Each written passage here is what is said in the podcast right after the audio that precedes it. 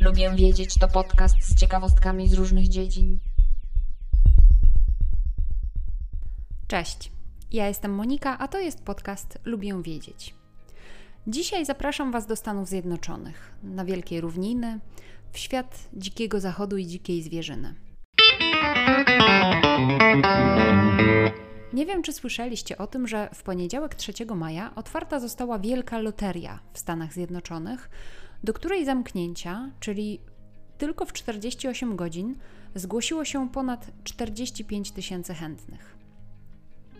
Co to za loteria? Co można w niej było wygrać? Otóż ponad 45 tysięcy osób złożyło wnioski o odstrzał bizonów w Wielkim Kanionie po tym, jak US National Park Service poprosiło ochotników o pomoc w zmniejszeniu populacji tych zwierząt. Słynny Park Narodowy w Arizonie poszukuje poszukiwał 12 wykwalifikowanych ochotników do zmniejszenia stada, które rozrosło się na tyle, że zaczęło powodować szkody. Urzędnicy stwierdzili i twierdzą nadal, że program odstrzału jest niezbędny po tym, jak stado zwiększyło swoją liczebność do 600 sztuk bizonów w ostatnich latach. National Park Service ma nadzieję zmniejszyć liczebność stada zamieszkującego North Rim do około 200 sztuk w celu ograniczenia zadeptywania stanowisk archeologicznych rdzennych Amerykanów, erozji gleby, a także zanieczyszczenia wody.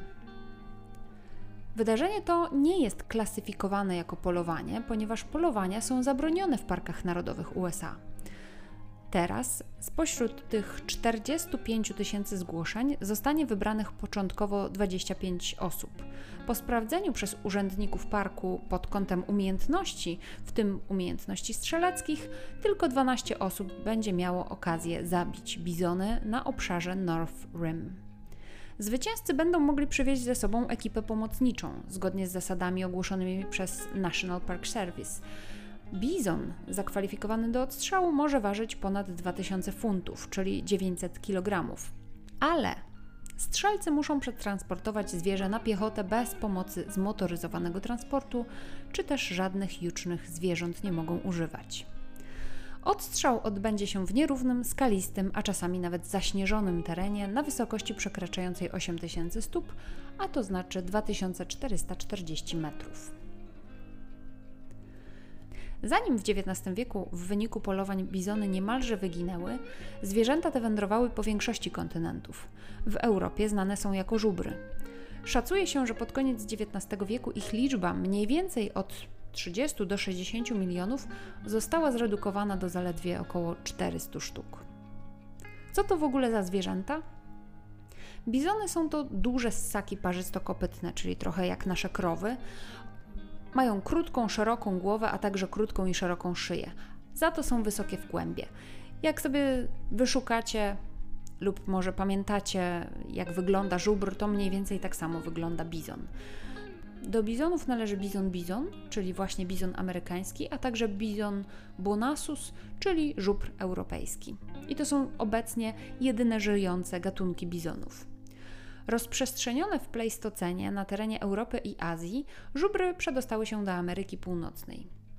Bizon amerykański i żubr europejski to największe żyjące zwierzęta lądowe w Ameryce Północnej i Europie. Dorosłe osobniki bizonów amerykańskich dorastają do 2 metrów wysokości i 3,5 metra długości. Mogą ważyć do około 400 kg do 1000 270 kg. I one są troszeczkę większe niż żubry europejskie, odrobinkę. W Ameryce Północnej przez wiele tysięcy lat bizony nie miały zbyt dużej konkurencji. Szacuje się, że w północnej Ameryce jeszcze na początku XVIII wieku żyło ich około właśnie 50-60 milionów. To ludzie, a zwłaszcza europejscy osadnicy w XIX wieku byli prawie wyłącznie odpowiedzialni za to ograniczenie populacji amerykańskiego bizona, tak bliskie wyginięciu. Rdzenni Amerykanie oczywiście polowali na bizony i stanowiły one bardzo ważną część zarówno ich diety, jak i kultury wielu plemion.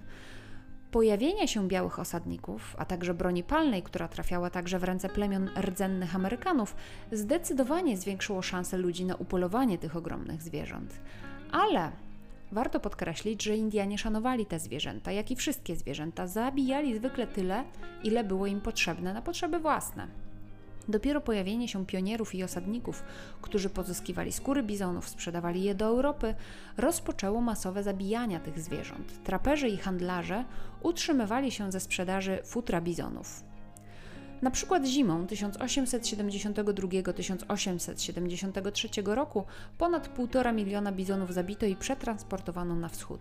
Wtedy też Coraz więcej osadników przyjeżdżało z Europy, potrzebne było mięso, coraz więcej mięsa, żeby ich wyżywić. Pionierzy i osadnicy zabili około 50 milionów bizonów w XIX wieku. Te ówczesne polowania w dużej mierze na początku wynikały z potrzeby wyżywienia białych osadników. Potem, kiedy już osadników robiło się więcej i zaczęły się wojny o tereny z natywnymi mieszkańcami tamtych ziem, mięso przydawało się do jedzenia, a skóry na buty wojskowych. Potem władze amerykańskie zorientowały się, że dla Indian bizony są podstawą pożywienia. I jeśli ich zabraknie, to plemiona stają się zależne od białych, a więc organizowano masowe polowania na bizony, aby ograniczyć ich populację, a jednocześnie ograniczyć niezależność rdzennych plemion amerykańskich. Koleje wtedy reklamowały hunting by rail, podczas których pociągi jechały przez równiny i napotykały duże stada wzdłuż torów, a mężczyźni z dachów wagonów lub z okien strzelali, pozostawiając zwierzęta, które gniły tam, gdzie zginęły. W latach 1880. w USA na wolności przeżyło zaledwie około 100, może 200 bizonów. Kiedy wpiszecie w wyszukiwarkę bizon hunting czy jakieś podobne hasło, znajdziecie łatwo, bardzo łatwo zdjęcia gór z usypanych czaszek bizonów, wysokich na kilka metrów, góry skór, a nawet samych zwierząt. Okropne obrazy.